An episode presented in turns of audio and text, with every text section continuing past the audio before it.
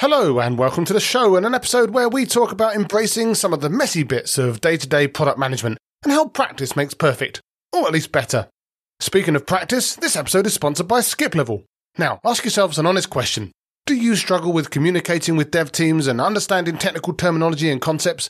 On episode 98 of this podcast, I hosted Irene Yu, founder of Skiplevel, an on demand training program that helps professionals and teams become more technical in just five weeks, all without learning how to code. You can learn the knowledge and skills you need to better communicate with devs and become more confident in your day to day role with the Skiplevel program. So if that sounds interesting, check out one product.com slash skip level to find out more. Check the show notes for more details. Alright, so technical skills aside, what are some of the other core skills of product managers? And why does it feel that product management isn't always quite how the books seem to suggest? If you want to find out to make more of an impact as a product manager wherever you are, stick with us on One Knight in Product.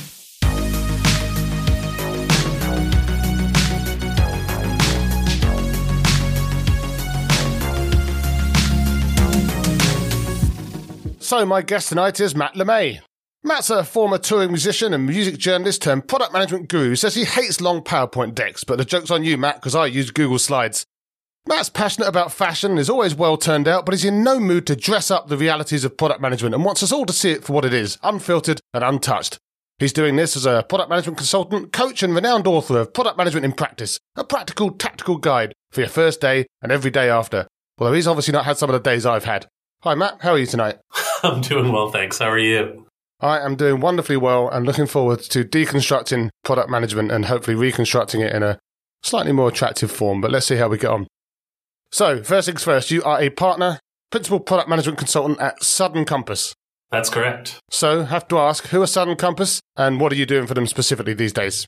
Sure. So, Sudden Compass is a collective consisting of myself, Tricia Wang, and Sunny Bates. I'm very lucky to work with two powerhouse geniuses Sunny's background is primarily in recruiting and network building. She is probably the least transactionally minded person I know in terms of connecting people to other people, which I think is truly a superpower. She sees every opportunity long before other people do and has been at the vanguard of a lot of things. And Tricia Wang is an ethnographic research expert who studies how people use technology. And I was familiar with her work before we started working together and we were doing work that overlapped in interesting and not terribly obvious ways and decided to pool together into a kind of consulting collective with the idea that we would be stronger if we had the opportunity to work with each other and share ideas with each other and continuously learn from each other. So here in the UK, I am primarily, primarily doing my own little projects, but always having that base of support and collaboration to uh, learn and grow from.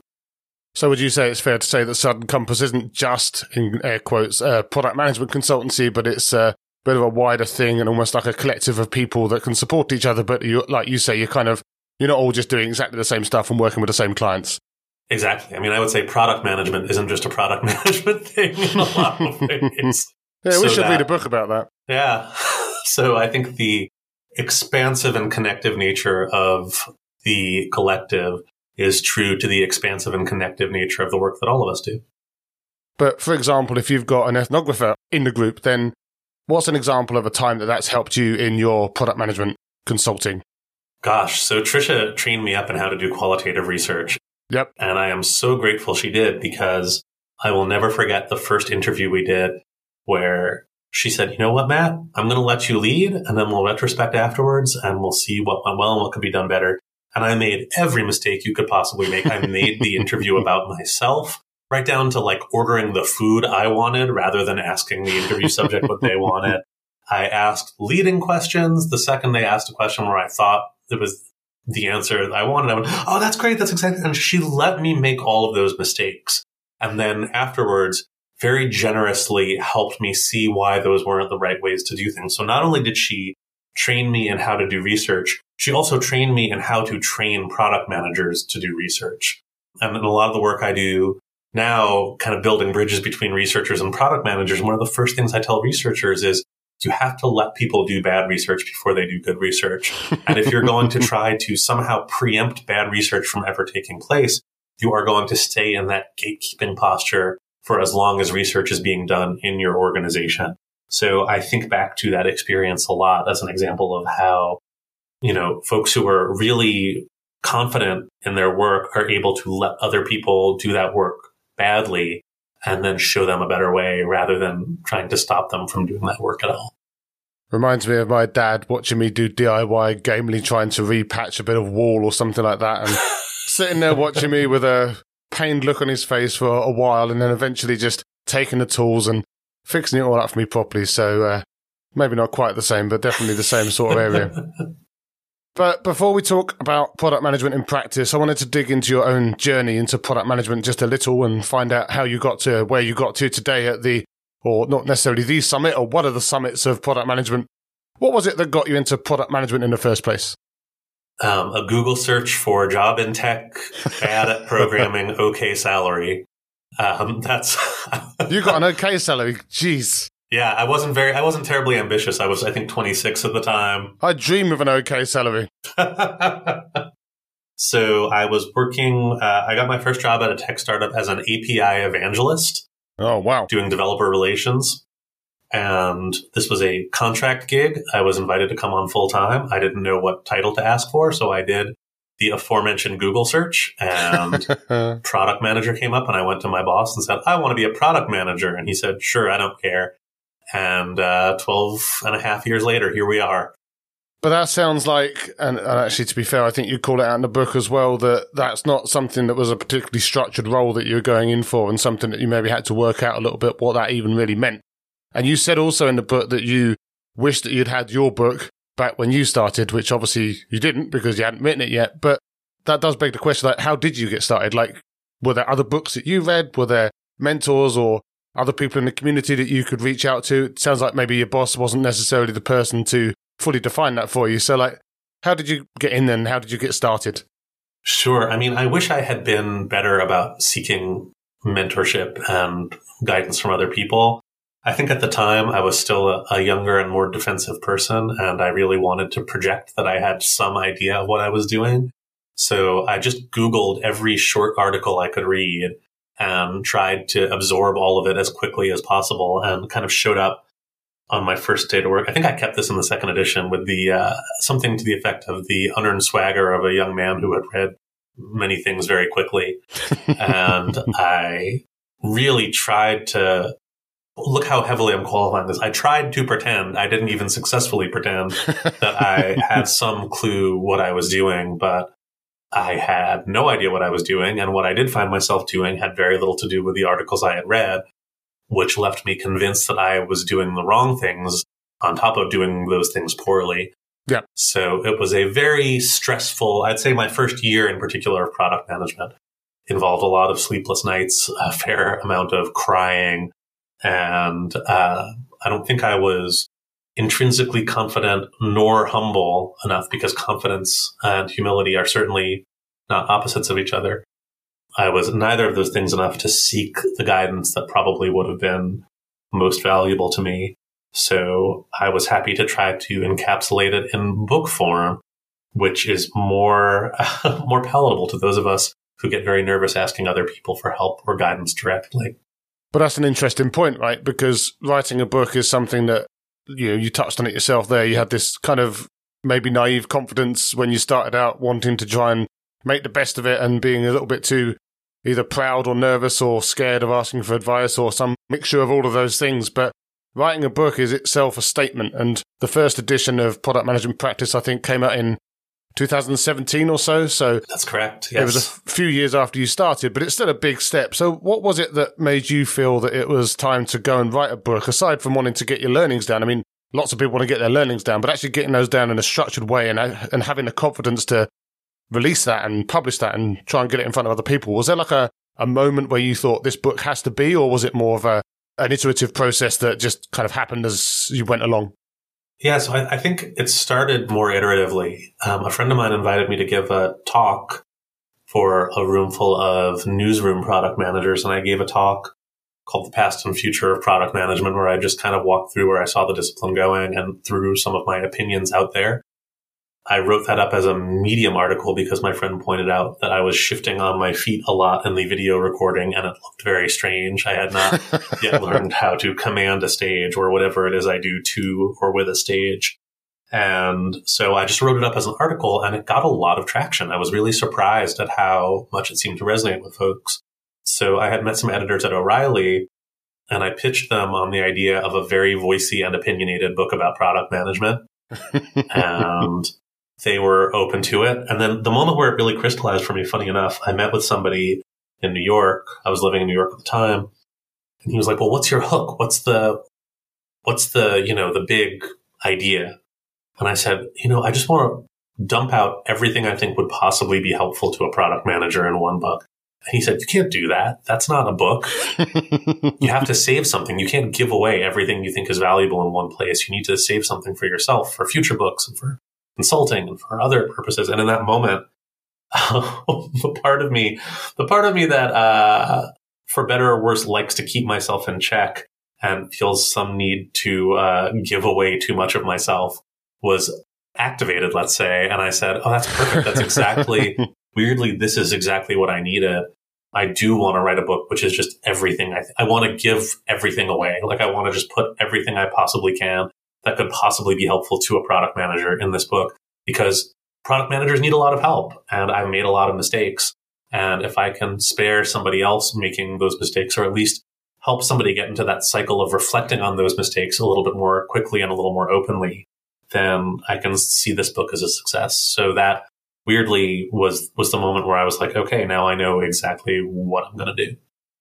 Well, there you go. The origin story originated right there. But one thing I will also say as an aside is I can vouch for your stage style and the fact that you can go out there and be fairly contrary.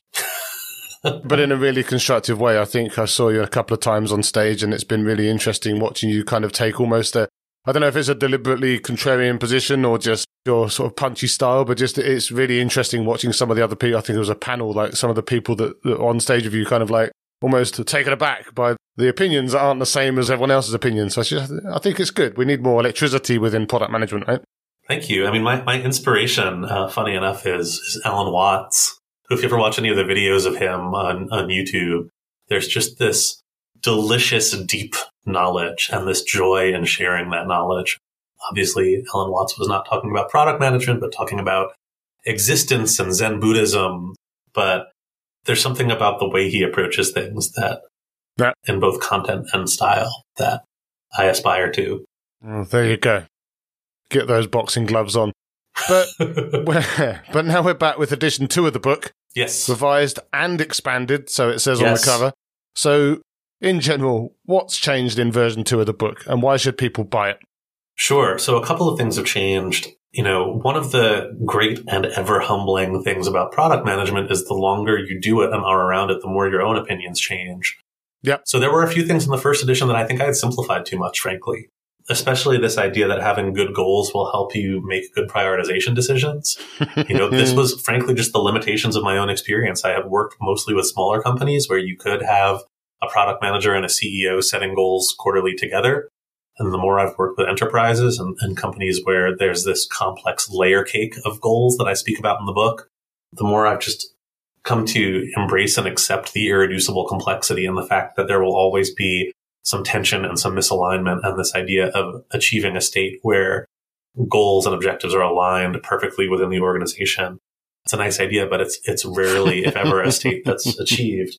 So it was really important for me to go back and, and expand upon that a little bit and I think I got, you know, more, I don't want to say more argumentative because it doesn't feel terribly argumentative, but I, I got more direct in stating that some of the orthodoxies of product management world, particularly around hustle culture and the idea that you have to work 60 hours a week to be a product manager, that these are not ideas we should hold up or support in the product management community. Yeah. In part because these were things I heard when I did a lot of interviews this time. I heard from folks who had struggled with burnout, who had made the decision to put in those 60 hour weeks at the expense of their own mental health or the health of their family and their happiness. So I think it, it was important to me to speak to some of those things more directly now that, you know, I think I've, I've gotten to a place, thankfully, where I feel a little bit more comfortable stating some of these things more directly and challenging some of these orthodoxies with a little bit more credibility or momentum or whatever you want to call it behind me. No, that makes a lot of sense. And obviously, that 60 hour thing, for example, something that has come up a bit on social recently, people calling that out. I think actually Marty Cagan, who obviously famously wrote that and Inspired, recently was interviewed on another podcast. Yeah, those things exist apparently. He was interviewed on another podcast and tried to kind of reframe that and say that it wasn't necessarily an aspiration, but more of a just a reality of what he'd seen, but not something that he was promoting. So I think it is true that there's a lot of ivory tower thinking out there. Like this is the way that the big tech companies do it, and this is just the way that it should be. And if you're not doing like this, then you're a bad product manager.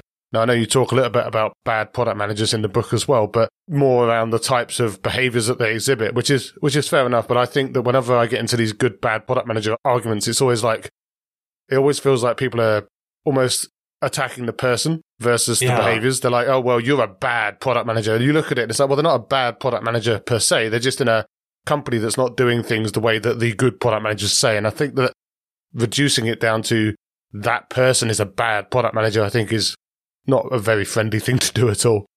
No, I, I, I agree with that. And, and the one that's really been getting my goat lately is the idea that if your company uses a certain framework or defines the role a certain way, then you don't get to call yourself a product manager Yep. or you're not a real product manager.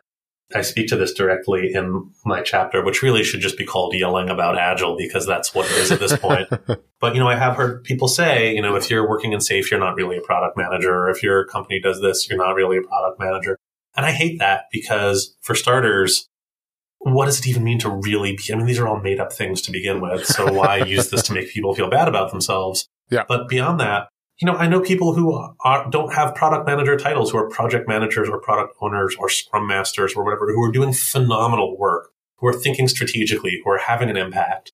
And this idea that the constraints or the shape or the frameworks chosen in your organization would preclude you from doing this job well is in fact giving these frameworks more power than a lot of folks who advocate for those frameworks. Yeah. So I think, you know, that kind of magical thinking, if we're going to oppose it on one side in terms of, you know, this magical framework will make you a good product manager, we also have to oppose it on the other side and say, you know, by that same token, this terrible framework won't make you a terrible product manager. there's always good work to be done. There's always a move. There's always a step. And I think the big theme that came up in, in the interviews I did for this round of, of the book was I wish I had spent less time raging at my organization for not doing product management, quote unquote, the right way. Oh, yeah. And I'd just done the best work I could and, you know, focused on myself and, and my team and our customers and having a decent life as a human being on planet Earth. And I, I think that's so, so, so, so important because even those big tech companies aren't doing product management, quote unquote, the right way. They're just publishing recruiting propaganda so they can compete with the other big tech companies who also have challenges and constraints and personalities and issues to deal with. I think it's really interesting, and you touched on it just there as well. This idea that maybe the people that are advocating for these things are doing it more strongly in some ways than the people that wrote the books. And obviously, on the podcast, I've interviewed a bunch of people that have written some of those books, and every single one of those, in the interviews at least, and to be fair, even in some of the books, are kind of caveating some of their advice with the fact that you know this is somewhat hard and. Like you look at things like continuous discovery habits, which obviously everyone loves these days, and it's a great book. But even within that book, and speaking to Teresa as well, like She's not saying that this is easy or possible in certain situations or that everyone's going to get to do it. But at the same time, she's kind of putting it out there as something that you should aspire to. Now, I guess the question though is, should we extrapolate this and say that actually people should, for example, just read books like yours? Or do you think that there's a lot of value in reading these aspirational books that are out there and the kind of the best in class processes and, and methodologies and frameworks and ideologies and and all of that stuff. Like, should people still read those books, but just with a certain pinch of salt in their hand, or should they just go to the more pragmatic books like yours? Yeah, there's something I said at the beginning of this second edition, which I really want to put out there, which is when I was reading back through the first edition of my book, there was a bunch of stuff I disagreed with in my own book that I had had more experience. And I looked back over things and said, well, that's oversimplifying it, or no, that's not quite right. And I hope people read my book and every other book that same way. Yeah. I think that it's a good sign when you read a book and you disagree with something. because it means that you have experience that is concrete enough for you to look at advice being presented as expert advice and say, this might not apply to my situation. So, you know, I do have people come up to me sometimes and say, well, I disagree with this thing you wrote. And I say, great, tell me more. I didn't used to. You know, it's taken me time to, uh, to get to this, this point in, in my life and self concept in general. But I think that the best place to get is one where knowledge can only be helpful, not dangerous, which is to say that anything you read about, you can extrapolate out something that you think might be interesting or that might be worth trying. You know, where you could read the SAFe manual and rather than being like, look at this stupid thing, like, hmm.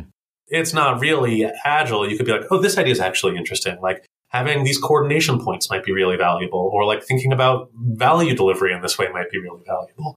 I think the goal in reading these things is never to find a single correct way of working. And as you said, I think everybody who wrote these books would absolutely agree with that, that nobody is trying to position abstract knowledge as more valuable than practical knowledge. But in order to write a book, you need to abstract out the infinite variability of practical knowledge. Yeah. So I think I always tell people like read everything and don't take anything as gospel. Read everything and think critically. No, absolutely. Uh, definitely a big fan of internalizing as much as possible. And I think actually it was a book, the Jeff Sutherland book about Scrum, mm-hmm. Which I think I listened to on an audio book for my sins. And there was something in there which I need to find if it's actually in the book, if I just dreamt it. But this idea that you learn the system, you master the system, and then you throw away the system because actually by learning the system, what you've done is you've internalized actually the core principles, I guess, of the system. And then you can adapt that to whatever situation that you need to be in rather than just sitting there as you see some people online on LinkedIn sort of sitting there saying, well, if you're not doing this, then you're not doing Scrum. And I guess the most important takeaway for me is it doesn't matter if you're doing Scrum. It doesn't matter if you're doing Agile. You don't get any points for doing any of that, really. What you get points for is delivering a good product that goes out and makes a lot of money and makes a lot of users happy, right? Like how you get there, it's important, but it's not the end of the world or the be all and the end all, right? No. And these are all made up things. so I wrote a book called Agile for Everybody, which I, I still think is one of the better books about Agile. But being an Agile world to promote that book got so exhausting because you're boxing phantoms all around you. You're having these conversations about like, well, is this really agile? Is this really scrum? And I'm like, these are made up things. Like, who cares? Yeah. If it's working for your team, if it's helping you deliver better outcomes, why, you know, I had people tell me, for example, you can't change the three questions at the daily stand up. It's not allowed. You have to ask. I'm like, well, I've worked on teams where those three questions didn't help and we changed those questions and it did help. So, I mean, who am I going to believe, right? My lying eyes or the, the sacred text? And even the sacred text in almost every case, as you pointed out, says, look, if this doesn't work, change it. Yeah. So I'm, I, I just don't want to waste any more of my life having, having those arguments with people. It's, uh, I, I, there's no point. No, absolutely. But back in the day, I used to ask guests on this podcast to role play being at a barbecue and explaining product management to some person that they bumped into over a sausage and had never heard of it before. But your book goes into that in some detail. So I'm not going to do the role play, but there are some things that you say, like you, you call out and you have called out in this interview as well, the fact that product management is a bit messy. There's no like yeah. ISO definition for what a product manager is, and it's different in all these different companies. But you do talk about some core skills of product managers, and I use that word advisedly because it's actually the acronym. So you've got communication, organization, research, and execution. So why are those the four core elements of a product manager? And does it matter if PMs don't have all of them? Sure. So when I was developing this model, I actually developed it through some workshops I was doing. And I knew it was valuable, which is not to say correct, but I knew it was valuable when I would ask people to self evaluate against these skills and get different answers from a lot of different people. Yeah. That's usually the sign that you've created a model where the options within that model are differentiated enough that it's useful as a mechanism for reflection. And I find this model, again, as with most models, useful as a mechanism for reflection. And when I work with organizations to operationalize it, sometimes we change it. Uh, we can change it to score, to put strategy in there. Or change add facilitation and make it force. or, uh, you know, I think execution, as I describe it, is really in some ways more about prioritization. So we can make it the corp model or the pork in French, P-O-R-C model, if we prefer. Sometimes organization is confusing and it's better reframed as operations. But I think the, the basic idea is that you need to be able to communicate what you're doing. You need to be able to organize or operationalize, create systems so your team can work effectively, even if you're not in the room constantly. You need to be able to research, learn new information about your customer, your market, your users, all that stuff. And then you need to be able to execute. You need to be able to get stuff done and prioritize what gets done and do the things that actually matter. So if you can do those things, then I think the rest of it, you know, again, it varies from team to team, from organization to organization. But I think, you know, if you can do those things effectively, you're well positioned to do the work of product management. And to your second question, you know, no, I think part of why I like this model also is that these aren't skills that you have or don't have, right? These are skills that you are constantly developing yeah. and leveling up. So, you know, for me, communication is, is something I've, I've done for a long time. I give talks, I write books, I talk to people. Learning how to create systems and organize is something I need to work on. You know, I had to literally be trained up in research because I didn't know how to do it well. And the prioritization piece of execution, you know, execution doesn't mean you do everything. It means you do the things that are important. And learning how to do that has been a journey for me as well. So I think you know, you never have or don't have these skills. You are constantly both developing them and defining what they mean in your particular context. If we were to, and I'm not sure what it, what word it would spell, but if we were to put technical skills in there as well, which is something that you see debated all over the place these days, like should product managers be technical? Should they not? Like, where do you stand on that? I think it depends, and I can say from my own experience, uh, classic, classic, right? But but here's the thing: I think you know if you're working again, if you're working in a system where you need to have a baseline of a certain set of technical knowledge to help your team make decisions, of course, you know, I'm not going to walk in and be like, no, that doesn't matter in your situation where it clearly matters. But speaking from my own experience, my technical knowledge I had going in made me annoying more than it made me useful. Oh, yeah. Which is to say, I thought I could like hang with the developers and be like, oh, I know how to write PHP. And they were like, whatever, we don't care.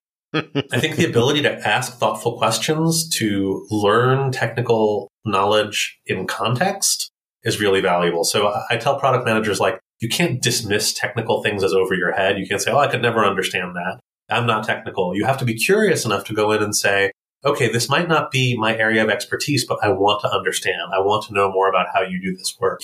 If you can be open and curious in that way, then in most cases, I think you can learn what you need and you can learn it from the people you need to work with and learn it in context, which is more valuable than doing what I did at first, which was to say, oh, we're a Python shop. I should go read a bunch of books about Python and show up and impress the developers, which did not work.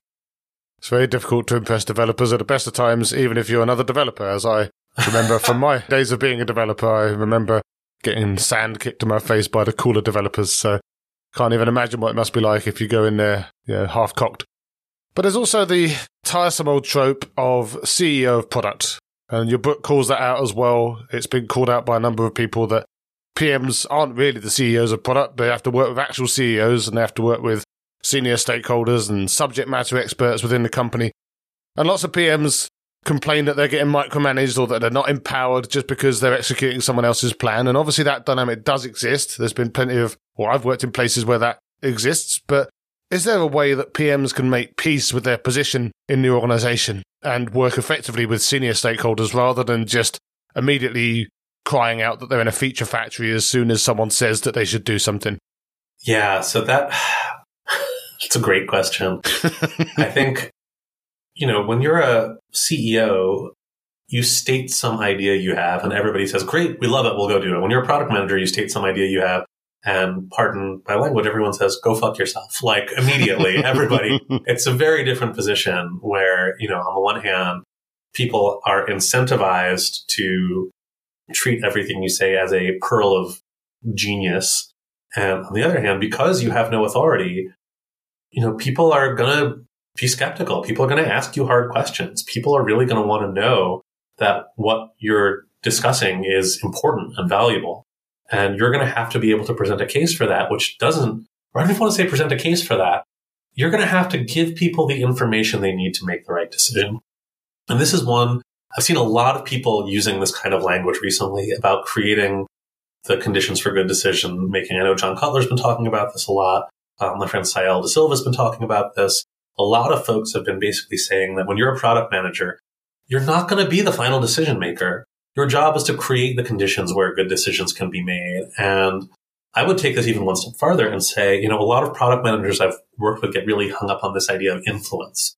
They want to influence the important people. They want to create that, you know, the, they want to be whispering in the ear of the CEO, even if they can't be the CEO. and I think the only path to freedom and, and happiness in product management is to give up not just on decision making, but on, on influence directly as well. And to say, look, my job is just to create the conditions where the best possible decision can be made. I can't control other people's behavior. I can't control other people's actions. I can't control the decision that the CEO is going to make. And beyond that, the CEO might know things I don't. The CEO might know that we're planning an acquisition, which is going to change our strategy.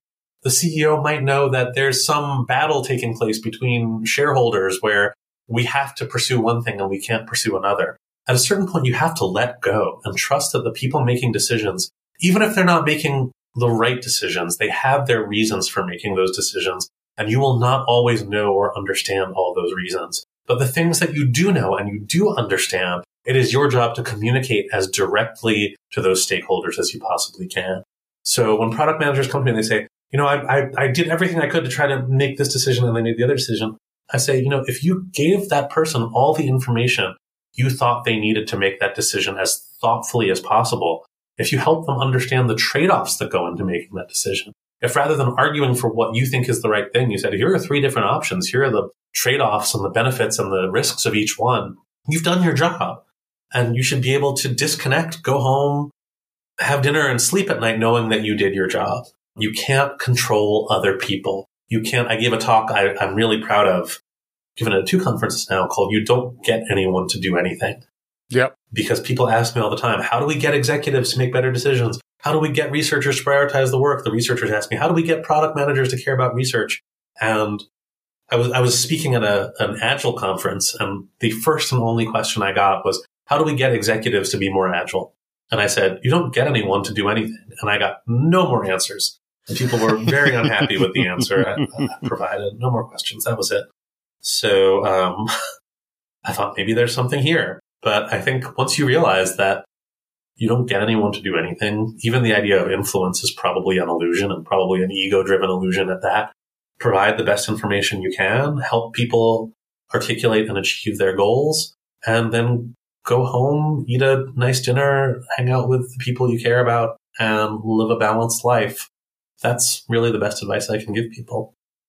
Well, there you go. That's uh, getting very profound there. But one thing that I've seen in the past as well is people who really want to be the decision makers, be the influencers. And to be fair, when I say that I've seen it, I've also you know, earlier in my career been somewhat in this situation myself. Like you want to be the person that either influences or makes a decision. You want to be that CEO of product or whatever it is that you're calling yourself, but you don't actually have any better ideas. Nope. Your ideas are just that you should be making them. And you spend so much time either trying to defend that position or build up defenses around yourself or doing research to continuously try to work out whether that's the right decision that you forget to actually make a decision. And then you get surprised when the leadership of the company are like, well, we kind of want to make a decision now. And they basically do this whole overriding hippo thing. But to be fair, could you blame them? No.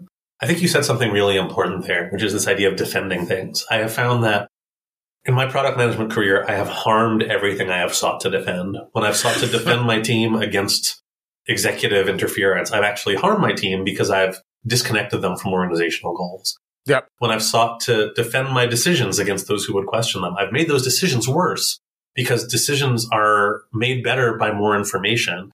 And in my attempt to defend those decisions, I have shut out other information. And when I've sought to defend myself and say, look at all the great work I'm doing, I've actually made myself less effective and less valuable as a product manager. So I think one of the hardest things to, to really recognize is that by the time you find yourself in a defensive posture, you're already failing. Yep. You're already making things worse. That's one of the, one of the Alan Watts ideas that I love talking about is the law of reverse effort, which is to say the harder you try, the worse you make things. And I think it's very hard for product managers who pride ourselves on working very hard to accept this. But in a lot of cases, the harder we try, the more we dig in, the worse we make things. And the path to better product management often is more about letting go than it is about digging in. This is starting to feel very zen again, as you said earlier. so, or like, like Bruce Lee, yeah, be like water. But one of the things that I did like in the book was your idea, and I think you encapsulated in like if you're in some kind of unideal situation, like you're being top down managed or overridden or told what to build, all the classic things that PMs complain about. And yeah, we have to call out that sometimes that does go a bit too far. Like, there's, it's, it's not always that the PM needs to let go. Like, sometimes they just work for truly poorly run organizations. But let's put that to one side. Like, one thing that I did like is your idea that you shouldn't just get fed up and start fighting the system and fighting your bosses, but switch focus and relentlessly focus on your users and try to yes. get success that way. Now, that obviously sounds super fantastic, and we should all be focusing on our users because that's a big part of the product manager's job. And some would argue the entire product manager's job. But I've also worked in places where it felt like I was actively being blocked from focusing on the users, even. So, yeah. is it as simple as just saying, if you're in a bad situation, focus on your users, or is it a bit more complex than that? And are there other kind of ways to get through that type of situation where you might be being put into a defensive posture? Oh, nothing's ever that simple. Certainly, focusing on your users is always easier said than done. and I hope that on some other podcast right now, somebody is saying, like, yeah, Matt's book just really oversimplifies what to do when you're in it, because it does, right? Like, it, everything is necessarily oversimplified. But I, I, I think, you know, again, personal experience is always a limiting factor in one's perspective. And I think I was writing largely from my own personal experience, where looking back, there were opportunities to shift focus, and I didn't take those opportunities because I was so embattled. I was so focused on, I didn't get that promotion, so I can't have the influence I want in the organization. Or I, you know, I, this executive is trying to thwart me. I was focused on the wrong things and I could have focused on better things. Now, again, as you said, that's not always the case. You don't always have the opportunity to focus on other things. But looking back honestly on my own career, I have had those opportunities and not made the most of them because I was so focused on the particular ways in which I thought I was being thwarted uh, or, uh, you know, otherwise minimized or underappreciated by my organization. So, you know, again, I think the big call out is look for those opportunities if you find yourself in a situation where you may have been so focused on your own position in the organization that you haven't necessarily looked for those opportunities. Absolutely. But one common complaint from those types of PMs that maybe in some of those situations is that they're stuck in a feature factory. You know, another bingo card phase for PMs these days. Sure. They might start waffling about outcomes over outputs again, the rallying cry of the wannabe empowered product manager. But you talk about the outcomes and output seesaw in the book. Yes, I'm still thinking about this so much these days. Um, so, how does that concept help PMs? So, this also came from, this was like to the minute when I was writing the book. Like, I think I crammed this in in the last round of edits because it was happening with a team I was coaching where they kept saying outcomes over output, outcomes over output. Um, but they kept coming back to outputs. And I was like, all right, well, what are the outcomes you're trying to achieve? And they were like, well, we want to get more conversions. I'm like, well, how many by what date? We're like, oh, scary. So the thing I found is that you need specificity to come from somewhere. You can't say we're going to do some stuff to make some number go up by some amount at some time. That makes people nervous, and rightly so. Right? if you're an yep. executive at a company and product manager comes in and says, "Yeah, we're going to get more new users signed up, and we're going to do it some way," that, that doesn't leave you feeling terribly confident. So the thing I've found is that you need to get really specific about the outcomes you're trying to achieve. You need to say this many users by this date. I, I keep cycling through the framing. I used to say you need to have high specificity, high altitude goals. I'm changing that to high specificity, high impact goals. Like, because altitude is a confusing word, especially when I've been going around Europe saying altitude and people are like, why are you talking about altitude? so I, I think I found that when teams commit, you know, I just went through this with a team I was working with on a consulting engagement. This team is responsible for kind of cross-boarding users from an old platform to a new platform. Yeah. And they said, well, but we just keep being given features to build. I said, okay, well, how many new users do you want to get on there by what date? They said, well, we, we don't even know. We can't really say. I said, okay, end of Q1 2023, do you want to say, how many do you want to say? Well, we, we don't know. We can't say it. And I said, all right, 10, 100, or 1,000. Somebody on the team said, gosh, if we committed to a 1,000, we'd really have to focus on just building out the core platform here. We'd have to say no to a lot of requests. Oh, there you go. There you go, A 1,000. so again, I think looking, really looking for that specificity on the order of outcomes. Again, if you think about it as a seesaw, you push down and get more specific on that side. And suddenly you have more freedom. You say, well, okay, well, how do we get these users over here? Do we just send an email saying, use this thing? Do we get more people opting in? Do we switch everyone over in a mandatory way? Like you start to ask those really important questions and you start to realize that you probably have some levers to work with that aren't features, but that might involve working with the marketing team or working with sales or doing things that product teams might be more reluctant to do unless they have some good, healthy pressure compelling them to do so. So I think, you know, for me, it's not outcomes over output. It's like these two things are in a system with each other.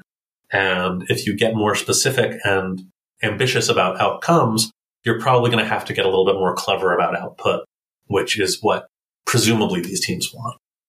This reminds me, as you were saying about not being just outcomes or just output, was the it, it, reminds me of the phrase from the Agile Manifesto that we, you know, the things on the left don't have no value, but just value the things on the right more, rather than it being a binary thing, which is of exactly. course the biggest problem that you see a lot of people with their agile absolutism and I guess product absolutism in this case is like it's not just one, it's somewhere along a line. And the position that you're on that line may change depending on the situation and the context that you have on any particular day or just in a particular company, I guess. Yeah, and I still, you know, I'll still do workshops where I'm people are like, well, we can't do Agile because Agile says you can't have documentation. And I'm like, it says right there, there's 68 words in this thing, and you've neglected like a fifth of them. So, you know, yeah. Again, everything, everything will always be misinterpreted and selectively read, but that's human nature. Except your book. Except your book. Right. Except my, except my book. Now, we can all accept that product management is ambiguous, messy, noisy, and at the end of the day, quite hard.